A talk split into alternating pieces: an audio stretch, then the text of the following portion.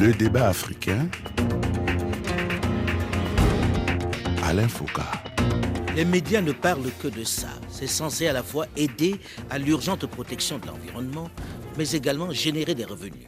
C'est quoi exactement l'économie verte? En quoi consiste-t-elle? Comment peut-elle constituer une opportunité pour les Africains qui ont déjà du mal à comprendre la pression sur eux exercée pour changer leurs habitudes de consommation et d'agriculture? Bonjour à tous et bienvenue dans le débat africain qui est ce dimanche à Dakar au Sénégal avec sur ce plateau plusieurs invités, plusieurs acteurs du secteur de l'environnement. D'abord, Madame Onej Nsele Mimpa, la vice-ministre des Finances de la République démocratique du Congo. Bonjour Madame la ministre. Bonjour Monsieur Alain. Merci d'être là. Notre second invité est Madame Binta Bari, avocate au barreau de Paris et Young Energy Leader au Conseil mondial de l'énergie. Bonjour Madame Binta Bari. Bonsoir Monsieur. Troisième invité de ce plateau de Dakar consacré à l'énergie verte, Monsieur Ibrahima Sheikh Diong, sous-secrétaire général des Nations Unies, directeur général du groupe de l'ARC, l'African Risk Capacity. Bonjour Monsieur Ibrahima Sheikh Diong. Bonsoir. Merci d'être là. Notre quatrième invité est M. Sidi Oulta, le directeur général de la BADEA, la Banque arabe de développement économique en Afrique.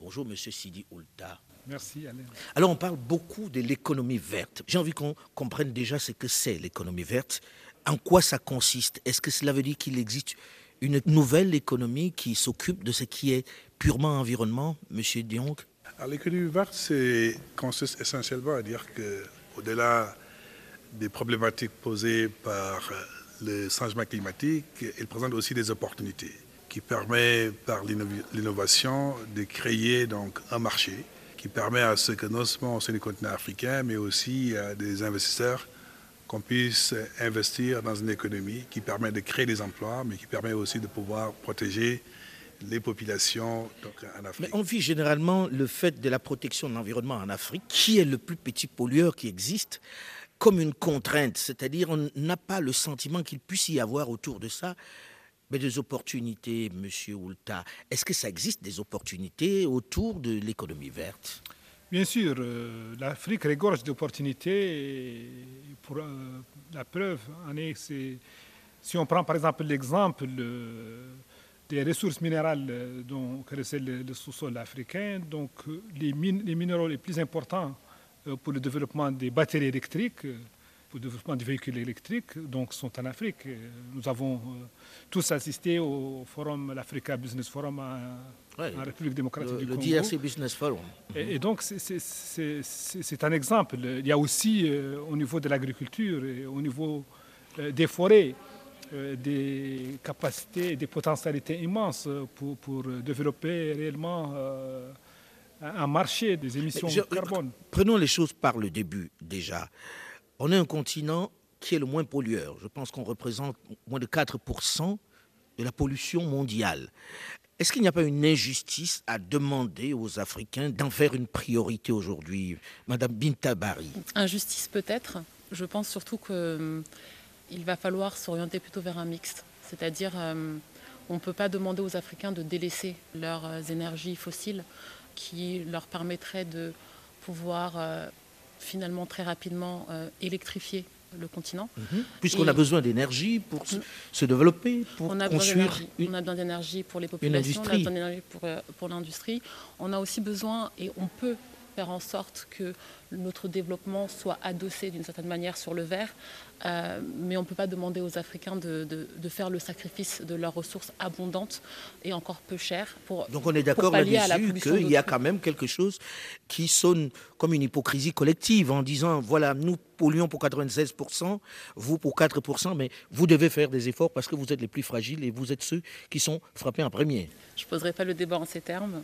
Mais c'est peut-être ça la réalité. Euh, je ne poserai pas les débats en ces termes, mais il est vrai que la priorité pour moi, euh, c'est le développement, le développement économique, et celui-ci aura besoin euh, d'énergie de manière abondante. Euh, ces énergies-là, on les a, elles sont présentes. On a du gaz, on a du pétrole. Après, on a aussi beaucoup de, de soleil, on a, on a de l'eau. on- Donc, Oui, mais il faut de la technologie pour transformer tout ça. exactement, et on ne la détient pas encore. Bon, on- on ne détient pas encore cette, cette technologie. Et dans le même temps, on a besoin de protéger cet environnement, puisque lorsque l'on regarde le dérèglement climatique, ce n'est pas une vue de l'esprit. On ne peut pas dire, nous, on ne pollue que pour 4%, donc on ne va pas faire d'efforts, Madame la Ministre. Effectivement, euh, ce, ce qui est à retenir ici, c'est qu'on ne peut pas ne pas parler de, protection de, de, la forêt ou de l'environnement, bien qu'étant des pays moins pollueurs. Aujourd'hui, moi, je suis totalement contente que ce problème, depuis l'année passée, soit porté à des plus hauts niveaux et à des instances plus mondialiste, disons. Aujourd'hui, on parle du bassin du Congo. Il y a deux ans, personne ne savait que nous avions euh, justement euh, cette capacité. mais certains disent euh, maintenant, nous se tourne vers nous. le pays solution. C'est un slogan depuis l'année passée, certes. Mhm. Mais aujourd'hui, pays, solution, mhm. oui. Mais voilà, il y a encore toute une procédure. Donc, nous sommes engagés dans, dans ces solutions-là, tout en disant qu'il nous faut des préalables. Et nous travaillons justement avec ces préalables, pour ces préalables-là, et faire en sorte. C'est quoi ces préalables? Les préalables, c'est les discussions, revenir sur euh, des questions fondamentales, notamment le développement mhm. de nos infrastructures, de l'énergie, de l'eau, des infrastructures, de, de, la C'est-à-dire, vous pensez qu'il faut que les autres qui polluent aujourd'hui participent à cet effort que l'on demande aux Africains Voilà, je dis mhm. juste que c'est légitime Mhm. que de pouvoir euh, attirer justement les financements mhm. pour pouvoir transformer véritablement nos pays euh, à des pays. C'est-à-dire on n'arrête pas le développement. Voilà, on n'arrête pas le développement pour les autres. Nous nous développons tout en sachant que nous contribuons justement à la, protection, à la protection de l'environnement. Alors, je vais revenir à ma question, Monsieur Diong. Est-ce que aujourd'hui ça peut devenir une priorité pour les Africains, cette question de la protection de l'environnement. Est-ce que c'est la priorité des priorités? Et si ce n'est pas le cas, est-ce que les autres ne devraient pas véritablement participer à cette protection de l'environnement, ne serait-ce qu'en nous aidant à protéger cet environnement? Alain, le, débat se pose, à mon avis, à, trois niveaux très spécifiques, très rapidement. C'est la question de la résilience, de l'adaptation et de la mitigation des questions de l'environnement. Ce que les Africains posent, et je suis d'accord d'ailleurs sur cette manière de la poser, c'est qu'aujourd'hui, comme on pollue moins, mais néanmoins, on est affecté par l'effet néfaste et négatif du changement climatique. Et cet effet-là, c'est la sécurité alimentaire, c'est les populations vulnérables qui sont touchées par ces effets, donc euh, la sécheresse et autres. Ce que les Africains demandent, c'est qu'en s'assurant que quand on mobilise des financements pour le changement climatique, on puisse avoir des revenus, des ressources pardon, financières qui permet de rendre l'Afrique beaucoup plus résiliente en termes de protection des personnes vulnérables. Deuxièmement, c'est dire qu'aujourd'hui, les pays développés se sont engagés à apporter 5 milliards de dollars par an dans les 10 prochaines années pour financer des projets d'adaptation. Nous voudrons que ces engagements soient respectés pour permettre à ce que les Africains puissent encore investir dans des projets d'adaptation. Ces milliards, c'est ce que l'on dépense tous les mois pour la guerre en Ukraine. Absolument. Tout ça pour dire que donc, ces engagements de 5 milliards de dollars peuvent être respectés si on peut faire pareil. Si on en avait envie, si c'était une priorité. Voilà. Et d'ailleurs, c'est pour ça qu'un COP27 qui se présente, que l'Afrique va abriter, on a une opportunité unique à ne pas attendre africain de faire preuve de leadership et de demander à ce que ces engagements, des milliards qui ont été promis à la COP26, soient respectés pour que l'Afrique ait accès à des ressources pour nous permettre d'être beaucoup plus résilients, d'une part, mais de financer des projets d'adaptation dans le changement climatique. Madame Barry, est-ce que vous comprenez la réaction d'un certain nombre d'Africains qui disent tout ça c'est de l'hypocrisie parce que s'il y avait une véritable volonté de lutter contre le réchauffement climatique, cela ferait déjà des efforts chez eux et aiderait à faire des efforts chez nous, tout simplement en payant, puisque c'est eux qui polluent. C'est intéressant de poser ce débat en ces termes parce que c'est un peu ce qui saute euh, aux yeux lorsqu'on est dans tout ce monde euh, de l'énergie et qu'on entend discuter les gens.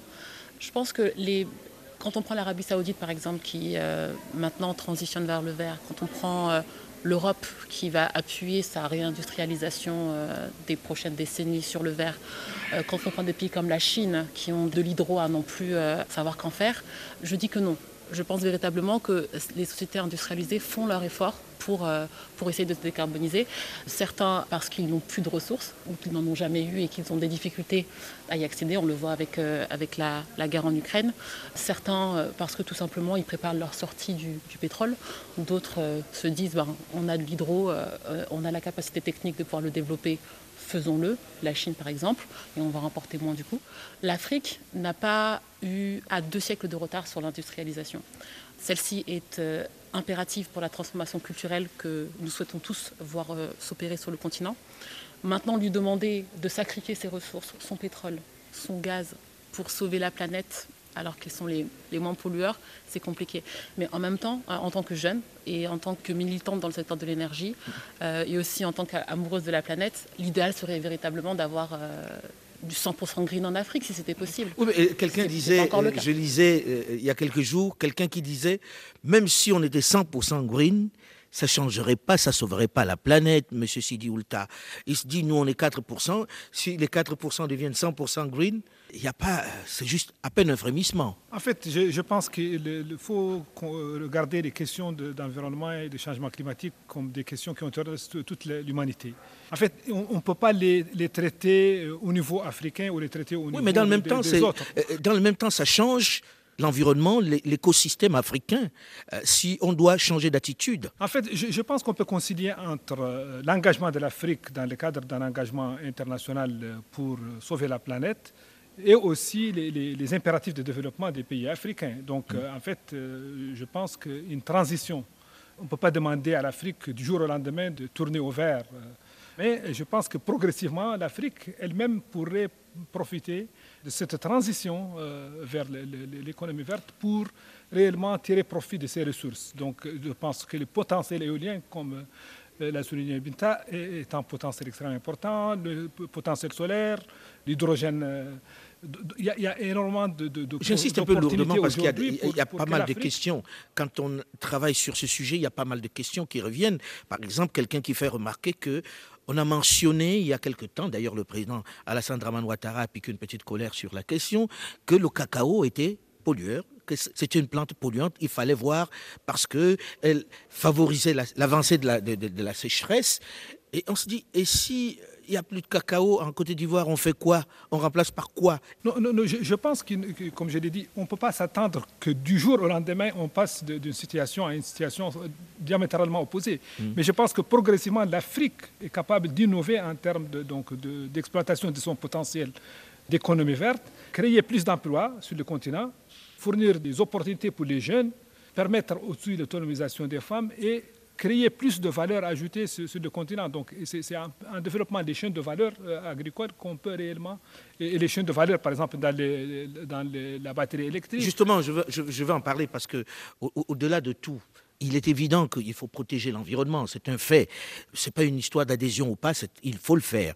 Mais maintenant, il va falloir que l'on ait convaincu tout le monde d'y participer en lui apportant des solutions, en étant très clair. Là, dans le cas de la République démocratique du Congo, OK, il y a beaucoup de ressources minérales, et il y a une action qui s'est posée, qui vient peut-être confirmer la règle selon laquelle, devant une crise, il y a forcément une opportunité. C'est bien ça, non, Madame la Ministre? Voilà, pour nous, c'est vraiment une opportunité de penser euh, à faire bien et à faire mieux. Comme on le sait, la ferme volonté du président Tshisekedi a toujours été la revanche du sol sur le sous-sol.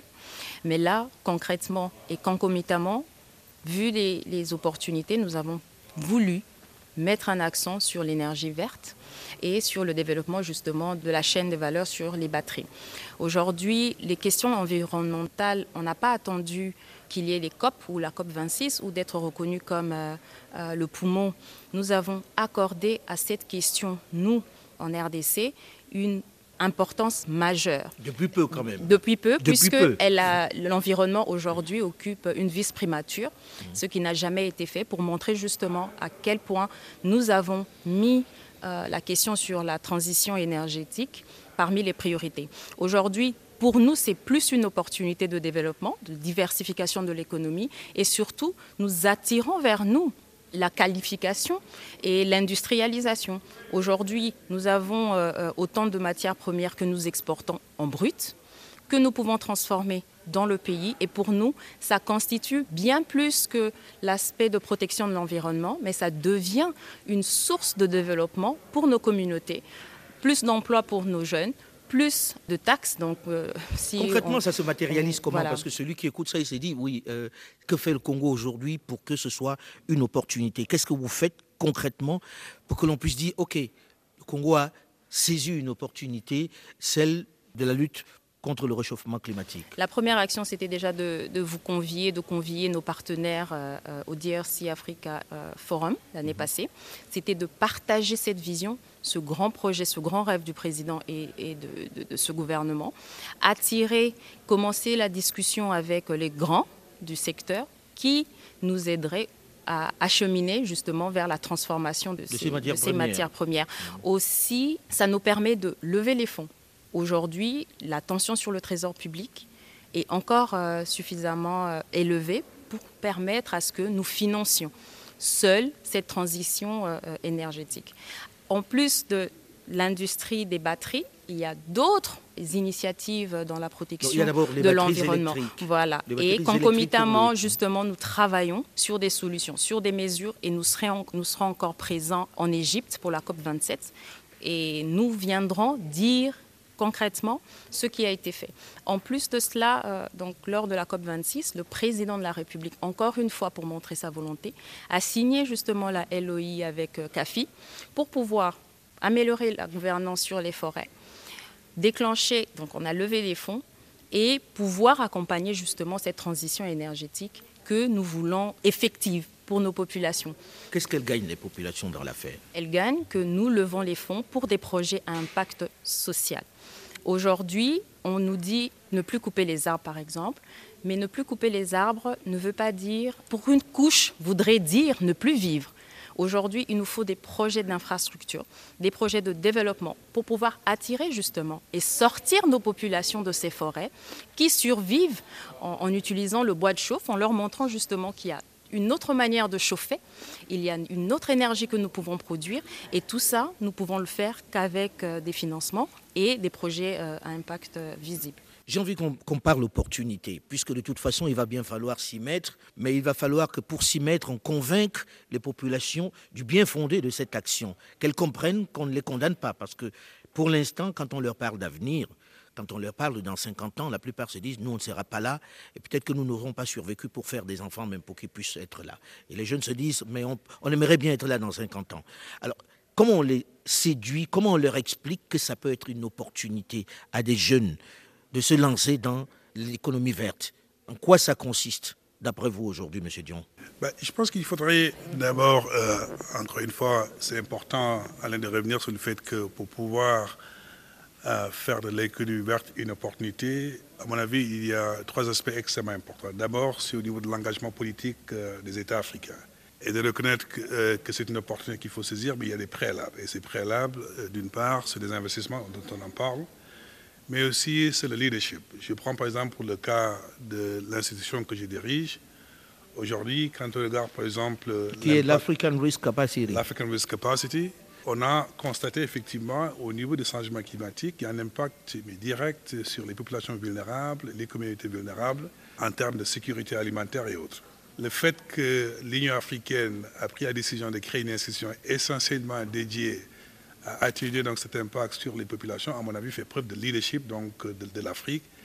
Et c'est des initiatives comme ça qu'il faut encourager, soutenir et supporter, montrer que l'Afrique n'attend pas seulement le reste du monde pour pouvoir euh, venir en aide en cas donc, de catastrophe liée donc, au changement climatique. Deuxièmement, c'est de dire qu'aujourd'hui, comment est-ce qu'on peut de manière innovante mobiliser des ressources financières qui permettent à pouvoir augmenter les capacités donc, euh, de réaction ou en tout cas de solution du gouvernement africain et le transfert des risques liés au changement climatique vers l'assurance permet à nos États d'avoir des ressources financières additionnelles hors budget, de pouvoir réagir et pour qu'il n'y ait pas un impact sur la vie des Africains. Je pense que d'abord, si on règle la question de la résilience, maintenant la question de l'adaptation, ma préoccupation première, j'allais dire, il ne s'agit pas seulement des questions de ressources financières additionnelles. Il faudrait qu'il y ait des plans d'investissement dans nos pays pour que quand ces 100 milliards de dollars sont disponibles, qu'on puisse donc les, diriger. Puisqu'on a du mal à les lever sur le marché et que lorsque l'on se présente en étant un État africain ou une institution africaine, on a du mal à, lever les financements. On en parle justement dans une dizaine de minutes dans la seconde partie du débat africain consacré ce dimanche à Dakar à l'économie verte. On se retrouve juste après une nouvelle édition du journal sur RFI. Restez à l'écoute et à très vite.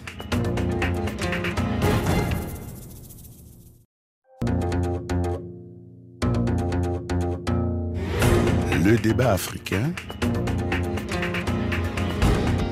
Alain Foucault.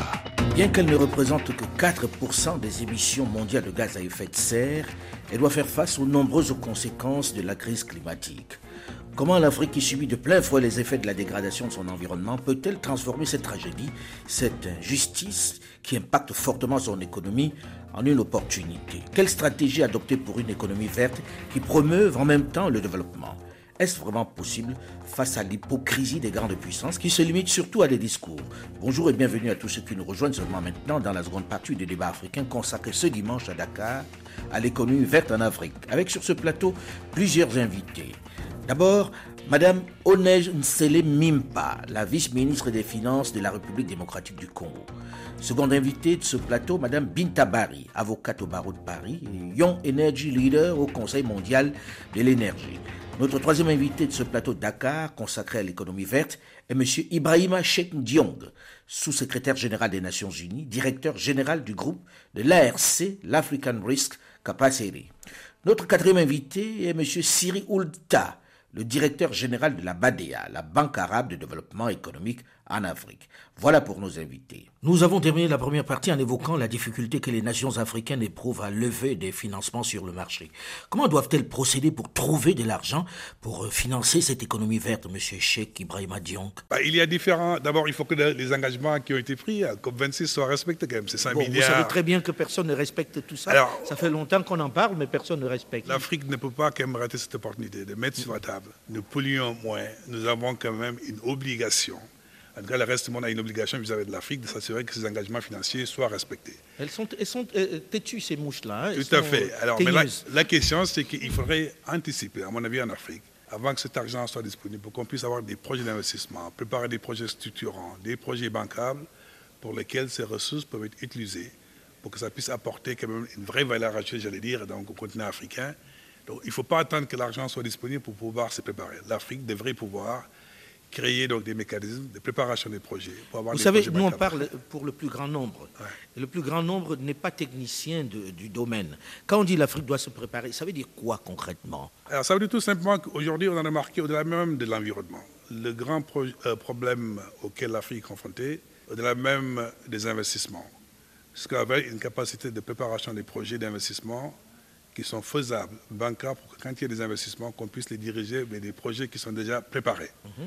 Donc quand je parle que l'Afrique doit se préparer, c'est au même moment d'attirer les investissements, qu'il y ait des mécanismes de préparation des projets pour qu'une fois que l'investissement est disponible, qu'on a au moins, quand on va vers les investisseurs, des projets sur lesquels ils sont étudiés, structurés, faisables et préparés, de sorte qu'on puisse quand même diriger ces investissements vers des projets qui sont prêts et qui sont d'une certaine maturité.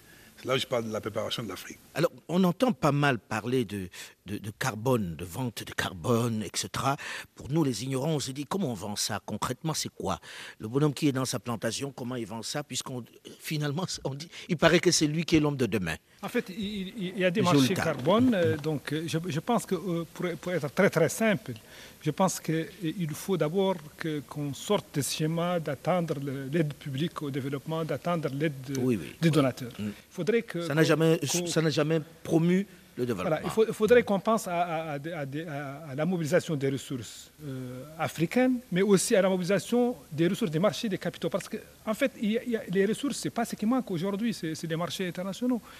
L'Afrique mais sauf que ça vient pas vers l'Afrique. L'Afrique n'a que 1% euh, des, financements verts euh, mm. disponibles. Aujourd'hui, les émissions de, bons verts en Afrique ne représentent que, que à peu près 1% des émissions de, de, bons verts dans le monde. Donc je, pense que là aussi, on doit faire preuve d'innovation euh, en faisant euh, appel donc, à l'ingéniosité des Africains et en particulier en, donnant ce rôle aux banques multilatérales de développement qui avec leur niveau de rating, euh, peuvent mobiliser des ressources à, des taux très abordables. Oui, mais quelqu'un qui vient voir euh, M. Oulta à la Badea en disant, voilà, j'ai entendu parler à la télévision du crédit carbone, etc. Euh, je suis dans l'agriculture où j'ai envie de me lancer. Vous lui dites quoi? C'est quoi le, principe? Non, je, pense que l'une des solutions les, plus simples et qui, pourrait réellement permettre d'avoir un effet multiplicateur, c'est justement d'utiliser ces crédits carbone qui correspondent un peu à, la valeur euh, donc, euh, des séquestrations de, gaz à effet de serre, donc d'utiliser ces montants pour rendre les prêts sans intérêt. Donc on, on, peut tout à fait imaginer, par exemple, au lieu d'avoir 100 euh, millions de dollars de crédit carbone, donc au lieu de les avoir pour financer un projet qui vaut 100 millions de dollars, on peut euh, réellement penser à, 10 milliards de dollars avec ces 100 millions de dollars. Parce que Allez-y doucement pour nous qui ne comprenons pas toujours, parce que là, c'est très compliqué. Très simplement, voilà, mm. la BADEA, par exemple, la Banque arabe pour le développement économique en Afrique, mm-hmm. peut prêter pour le financement d'un certain nombre de projets avec des, taux d'intérêt assez modérés, parce qu'avec sa note double A, elle peut mobiliser sur, les marchés financiers des ressources assez, abordables. Au lieu donc de financer un projet à 100 millions de dollars qui va servir juste une, province ou une région, ces 100 millions de dollars, s'ils sont, utilisés pour payer les taux d'intérêt que la banque est censée percevoir donc, euh, oui, parce que les taux d'intérêt, il y en a hein, pas mal. Donc, donc, donc, ces 100 millions, s'ils sont utilisés, elles peuvent permettre à la BADEA donc, de financer, et pas seulement à la BADEA, à d'autres banques de développement, de financer plusieurs milliards de, de, de, financement.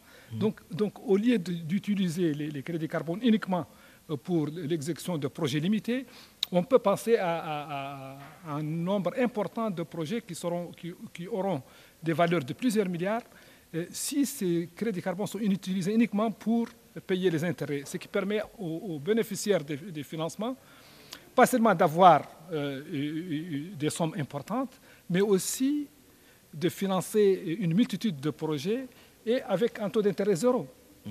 qui, qui, demande mieux? Quand on entend tout ça, bon, on se dit c'est vraiment dans les hautes sphères, c'est-à-dire, monsieur, tout le monde se demande comment j'entre dans cet écosystème-là. Non, non, très simplement, on va prendre l'exemple d'un épicier. Mm. voilà, j'aime mieux. Voilà, mm. pour, pour, simplifier les choses. Voilà, vous, vous voulez, vous avez M. Jong euh, donne à un jeune 10 euh, 000 francs CFA. Ces 10 000 francs CFA, le jeune peut les prendre pour acheter des cacahuètes et les vendre euh, sur le trottoir. Mm. Mais ces 10 000 francs CFA peuvent être utilisés pour remplacer les taux d'intérêt, pour emprunter auprès d'une banque locale quelques dizaines de millions de, francs CFA et le taux d'intérêt les intérêts que le jeune ou les jeunes devaient payer peuvent être payés par les 10 000, les 10 000 francs. De, C'est vraiment un truc de spécialiste, hein?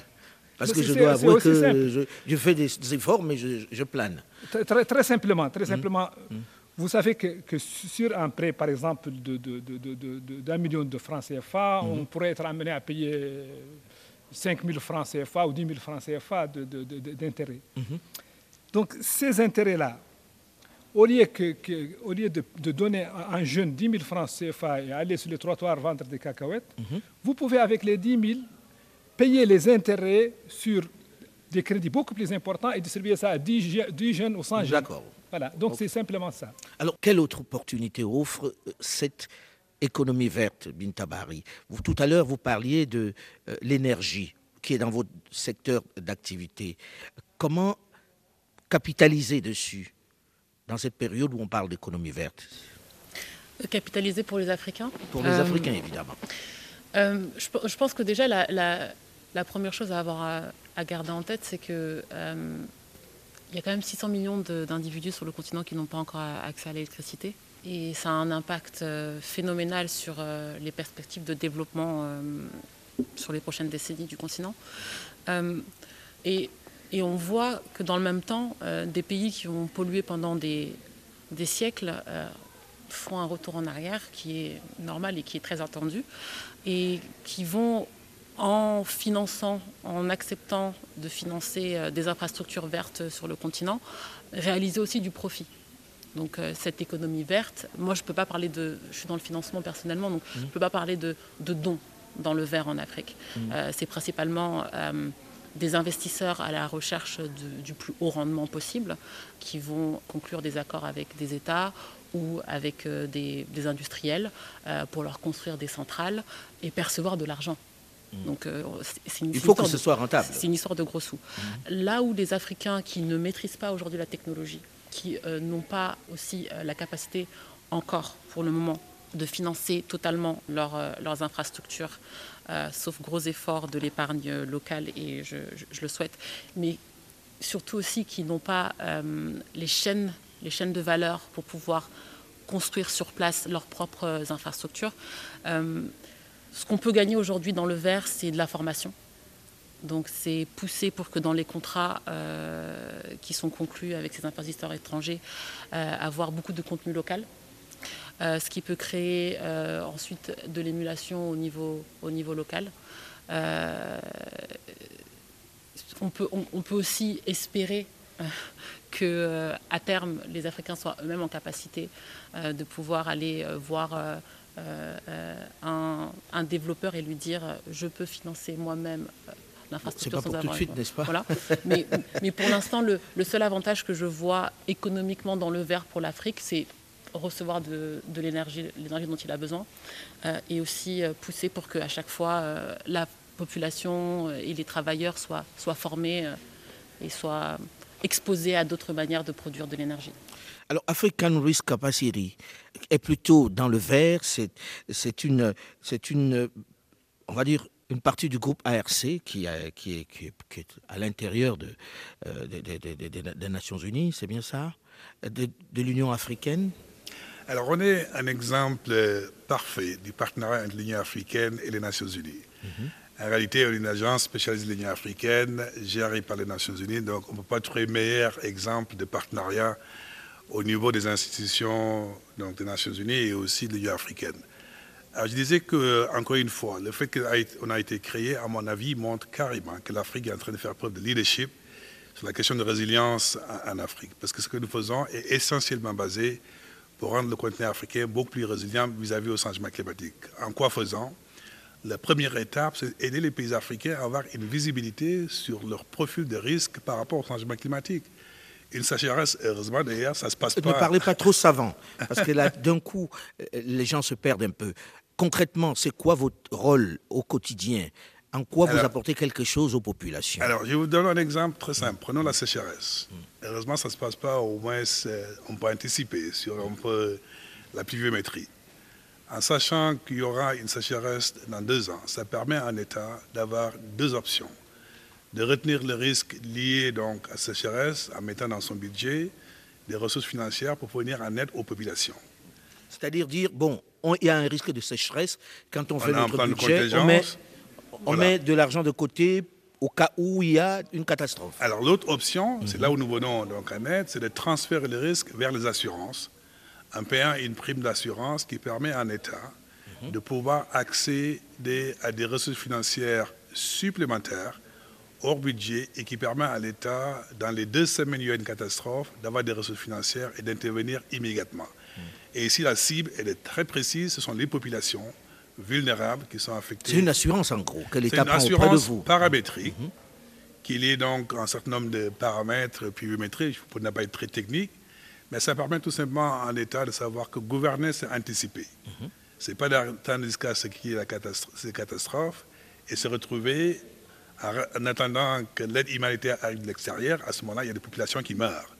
Et donc, quand il y a une catastrophe, chaque seconde compte. Et c'est là où, à mon avis, au-delà même des investissements dans l'adaptation, la résilience du continent africain, il faut d'abord protéger les populations avant de parler d'investissement. En fait, vous êtes une assurance auprès des États. On est plus qu'une assurance parce qu'avant qu'on arrive à l'assurance, il faut quand même profiler le risque.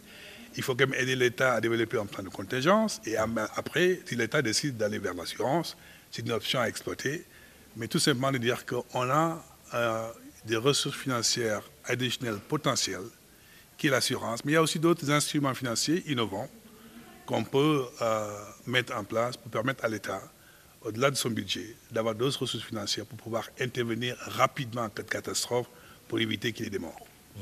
Alors, moi, quand j'écoute ça, je me dis, est-ce que vous arrivez déjà à fonctionner aujourd'hui? Est-ce que les États euh, jouent le jeu avec toutes les difficultés qu'elles ont, euh, qu'ils ont, pardon, est-ce qu'ils jouent le jeu avec vous? Est-ce qu'ils ben, souscrivent cette assurance? Non seulement ils jouent le jeu, mais depuis 10 ans, après 10 ans d'existence, on a au moins fait une couverture de 1 milliard de dollars sur 35 pays membres de l'État du continent africain. On a protégé plus de 100 millions de personnes à travers le continent africain. On a fait donc des décaissements autour de 5 millions. Dans quel pays? Alors, on, a quand même 35 pays membres. Euh, au moins 20 de ces pays membres ont bénéficié de ce que je viens de dire en termes de couverture. Donc, ce n'est pas un concept, c'est une réalité. Et les populations ont été protégées. Là, maintenant, la question, comment multiplier ça pour que ça couvre tout le continent africain, pour qu'on puisse couvrir euh, plus de populations possible. Alors, quand on parle d'opportunités dans le domaine de l'économie verte, c'est vrai qu'on se retourne de plus en plus vers la RDC. Mais les gens se disent, est-ce que c'est toujours des projets où ça se matérialise vraiment Quand est-ce que on pense pouvoir voir des batteries électriques dans ce pays qui a tant de minerais et qui est spécialement convoité par l'ensemble du continent? Ça va devenir une réalité quand? Nous, la ministre nous y travaillons pour que ce soit le plus tôt possible. Mmh. Déjà, euh, ce que le gouvernement euh, fait c'est de se préparer. Donc nous n'attendons pas. Au même moment que nous discutons avec euh, ces potentiels euh, euh, investisseurs, nous travaillons, nous, pour nous préparer également, notamment déjà en ce qui concerne l'industrie des batteries. Donc, le centre d'excellence a été inauguré récemment dans, le Grand Katanga. Nous avons signé il y a quelques semaines l'accord de mutualisation avec la Zambie et bientôt, dans un avenir proche, nous allons définir justement des sites qui devront abriter justement euh, ces industries. Donc concomitamment, nous continuons nos discussions avec, euh, ces, avec les grands partenaires qui ont manifesté l'intérêt et qui continuent de manifester cet intérêt. Et nous n'attendons pas. Nous n'attendons pas. comprendre que Tesla, euh, Bosch et autres, nous discutons déjà. Voilà, nous discutons et ici, euh, euh, la CEA joue aussi un rôle d'accompagnement dans les études et surtout dans le dialogue voilà, africaine, mhm. avec nos partenaires, la BADEA, Afrique Bank et les autres, justement pour pouvoir permettre à ce que ça se transforme très rapidement. Et la RDC a choisi de matérialiser, de faire sa part entre-temps, euh, euh, pendant que les discussions justement évoluent, pour permettre à ce que, au moment où nous levons les fonds, comme euh, on l'a dit ici, nous sommes prêts à démarrer et effectivement lancer cette industrie. Quand on parle de l'ensemble de ce projet, on a toujours le sentiment que ce sont les grandes firmes étrangères qui arrivent encore et qu'on a du mal à faire des champions locaux dans ce domaine. Est-ce qu'on y pense de plus en plus aux champions locaux? Pourquoi ça n'existe pas des champions locaux, Bintabari Les champions locaux, c'est mon rêve, c'est de voir des fleurons d'industrie euh, ah africains. Euh, on, en, cherche. Mais, on, en fabrique aussi, c'est une question de volonté politique, on a, On a par exemple Dangote qui, euh, qui, a, sa, qui a la première raffinerie de, économiquement privée qui, va, qui, va, qui, qui, a été inaugurée il n'y a pas longtemps, le point d'être inauguré. C'est vrai que dans un objectif euh, d'émancipation économique, d'indépendance euh, vis-à-vis de l'étranger, euh, l'Afrique aurait, tout à gagner à, à, Oui, mais il faut une volonté politique là-dessus. Est-ce que vous y pensez, vous, Madame la Ministre? Parce que la RDC, c'est le laboratoire aujourd'hui, qu'on le veuille ou non. Vous avez des pays solutions ce n'est même pas un choix, c'est une réalité. Euh, est-ce que vous pensez à des champions sur place? Parce qu'on entend toujours les noms des grandes firmes lorsque l'on parle Nous encourageons. Jamais un, groupe euh, congolais. Nous encourageons. C'est dérangeant, non? Non, c'est pas dérangeant, puisque maintenant qu'on en parle, qu'est-ce que l'on fait? On agit. On accompagne, on lève les fonds, tout en sachant que cette industrie attirera euh, une main-d'œuvre importante et surtout euh, euh, dans la sous-traitance. Donc, mhm. ces grands qui arrivent avec ces grands financements arrivent et, comme Madame l'a dit tout à l'heure, après avoir, ils ne vont pas travailler seuls. Donc, il y a des secteurs qui seront garantis pour, euh, pour les nationaux et il y aura un transfert d'expérience, transfert de technologie.